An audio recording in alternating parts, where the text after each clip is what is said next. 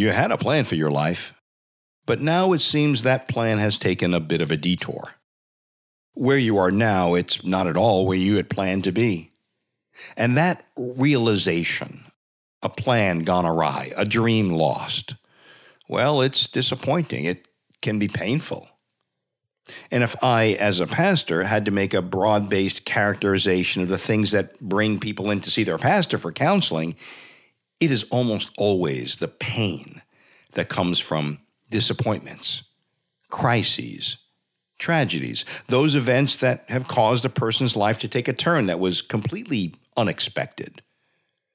And it's easy in these situations, even tempting, to wring one's hands and ask why. But I prefer instead to ask the question what does my faith inform me of this new place in which I found myself?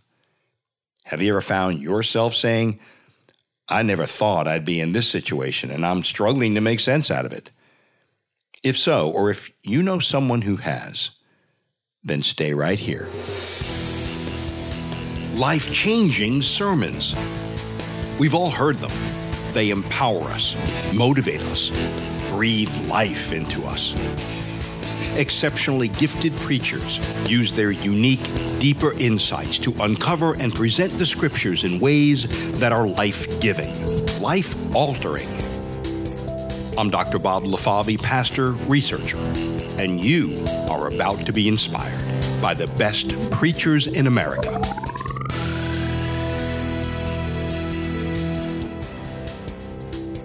disappointment, discouragement, depression about how life has turned out. Maybe it stems from a divorce, death of a loved one, loss of a job, a health issue, you name it. There are countless reasons for the general feeling that your life has not turned out the way you planned, that you are in uncharted territory, barely staying afloat. Look, intuitively, we know we are not immune from difficult things, but they can take us by surprise and create a sense of crisis. Because let's face it, when we're planning out our lives to the extent we can, no one ever sets aside time and energy in their life plan for disappointments and setbacks. But they all do occur in our life. And there are countless ways people react to that feeling. Yet the statement that I hear most often is this I would have never guessed this would have happened to me. This was not on my radar, in my plan.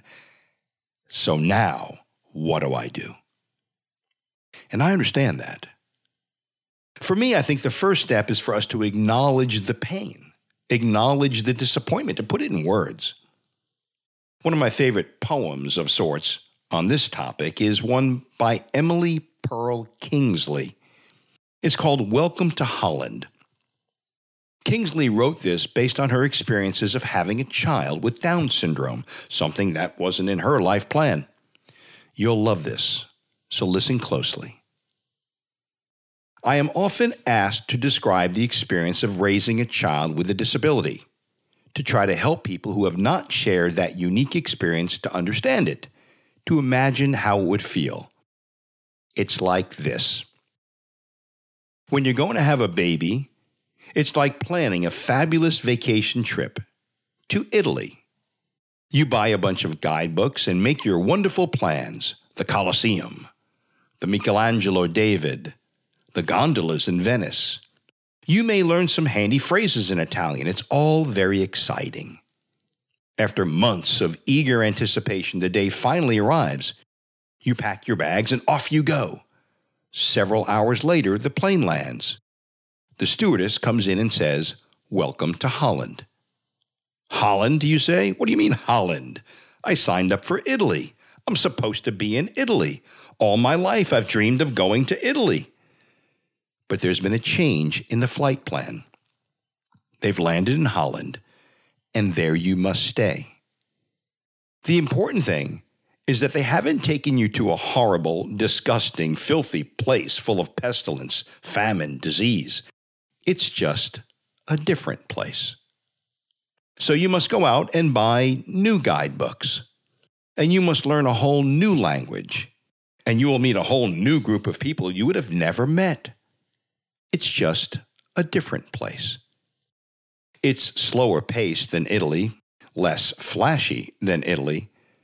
But after you've been there for a while and you catch your breath, you look around and you begin to notice that Holland has windmills and Holland has tulips. Holland even has Rembrandts. But everyone you know is busy coming and going from Italy. And they're all bragging about what a wonderful time they had there. And for the rest of your life, you will say, Yes, that's where I was supposed to go. That's what I had planned. And the pain of that will never, ever, ever, ever go away. Because the loss of that dream is a very, very significant loss.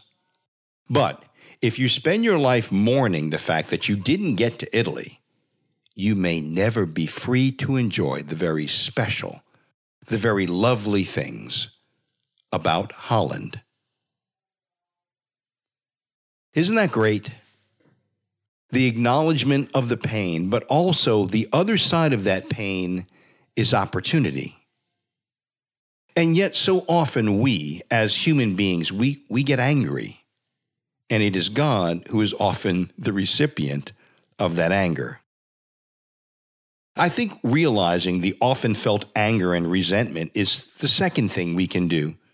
You see, there is for many an assumed agreement that when we follow Christ, or we become more involved in our church, or we work in some way to further the kingdom, that God will protect us. We may even cite scripture, specifically Romans 8:28, where St. Paul writes, and we know that in all things God works for the good of those who love him, who've been called according to his purpose. And so when bad things happen, we may say, oh, I don't see any good in this. But as Paul says here in Romans 8, that really has not been the agreement. It hasn't been the deal. What is the deal? It's that all things work together for good, which brings into play the definition of good. If your definition of good is that your life should be free from discomfort, free from disappointment, from tragedy, and any pain, well, then you may have to come to grips with God's definition of good. And what is that?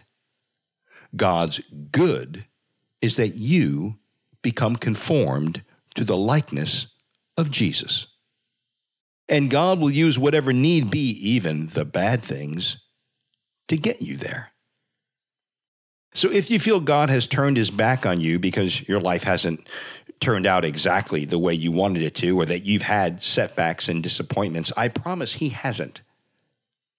If you feel God has, has not held up his part of the deal, that was never the deal. The deal is this that you grow in the likeness of Jesus. In 2001, one of my graduate students, Marcia Wessels, decided to perform for her master's thesis something called a life review for hospice patients terminally ill. And life review is pretty much just what it sounds like. Marcia would see each patient for about an hour, a few times per week, developing a story of that patient's life. And she would ask questions like, What was your childhood like? Or who were your best friends in high school? What was your conception of God during a particular time? And so on. Now, for most people, those of us not at the end of our lives, if we were to describe the events of our life, looking back on them, we would probably categorize them in terms of good and bad, peaks and valleys, well, I was here and did this and had this job and met this person, and then this really great thing happened, and I went here and I did that, and then this bad thing happened, and then this, and we tend to describe things in terms of good times and bad times. But what was very interesting to us is that at the end of their lives, most terminally ill people would, for the first time ever, not look back on their lives as a series of disjointed events a was good, B was bad, C was good, but rather as a story where there were good times and not so good times, but it was all part of their story, all of it. Even the bad times, they made up their life. You see, their good and their bad descriptors were lost. Sure, they may have had at, at that time felt that event D was a terrible thing and they wondered where God was and all of that, but now they can look back and say, yeah, it was horrible. I would never wish that on anyone. But if it weren't for that event, I would have never met this person. And this would have never happened. And so maybe it kind of had to happen that way, or at least it wasn't so bad. And maybe God didn't desert me then. And then, of course, what logically follows is well, if God was with me then, when I thought he had deserted me, maybe he's with me now, even as I die. We published that study in the Journal of Pastoral Care and Counseling in 2003. And I'm reminded in my own life of arriving at the University of Florida many years ago with plans to wrestle. Perhaps going on to national championships, and who knows, maybe the Olympic trials. I get to Gainesville to the news that Florida has financial difficulties and just cut two sports women's volleyball, men's wrestling. I figured I would transfer. After all, there's nothing any longer for me in Gainesville. The next week, I'm in an impromptu wrestling workout, and I hit my head on the floor in a gap between the mats. Concussion number five. For some reason, I was just prone to concussions. Some wrestlers struggle with their knees or their shoulders or their backs. For me, it was my head. I tended to get concussions. This time, my doctor said, Bob, you're done. I pushed back hard. I knew he was right. I mean, I could feel it. And few university teams were going to offer me a scholarship with a reputation of having concussions. Dream shattered. Life plan altered. Everything I'd worked for, years of training, over. I fell into a deep depression. I didn't know what I wanted, I didn't know what I was doing there, where I should go, and how. A few days later, I get a call from a teammate. Hey, you really calling it quits? I don't know, man. I think I have to. Well, not sure you'd be interested, but Gainesville High School has an assistant wrestling coach job open. It pays. I think you'd be good at it. Just passing it along. I don't know why, but I felt I should stop in and see them. And here's the God's honest truth. The head coach was a former Florida lineman named Melvin Flanoy. I went to the high school, was told where he was. They gave me a permission slip to go see him. I'm walking up the ramp to his room. I hear this guy, big booming voice, yell out, Here comes my assistant coach. Never met him, never laid eyes on him. He had no idea I was coming. He said, I could tell as soon as I saw you. We became fast friends, and the next year he turned the team over to me. I loved my time coach, and I loved the University of Florida, Gainesville, and in, in my last year there, I met my wife of 36 years.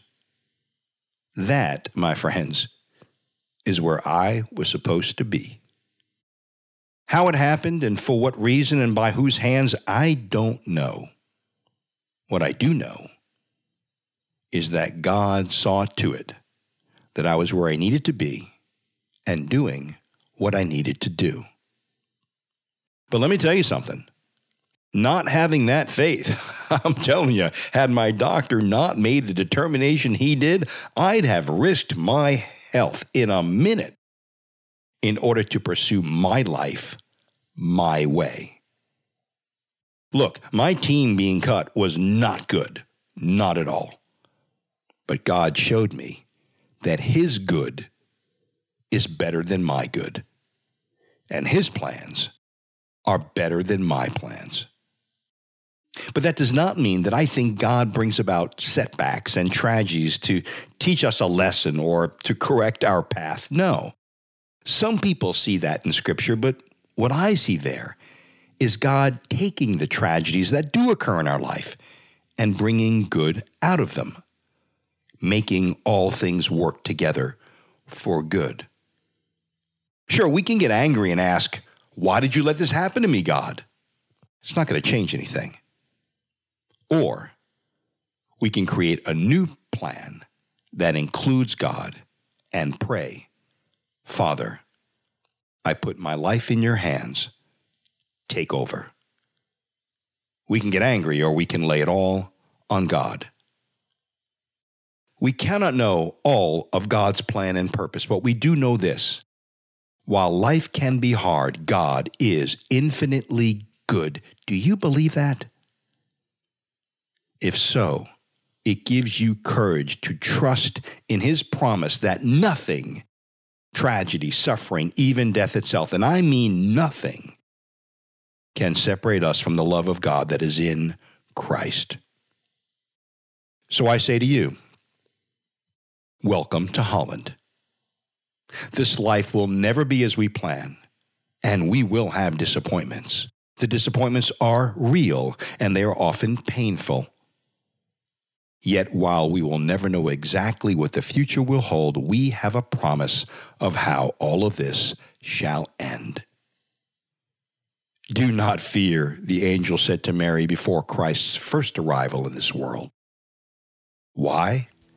Because the future is God's. Thanks be to God. See you next time on Inspirational Sermons. Love this episode of Inspirational Sermons? Join us at inspirationalsermons.com. And we'd really appreciate it if you head over to wherever you listen to podcasts and subscribe, rate, leave us a review. See you next time as we continue to explore epic, life changing sermons by the best preachers in America.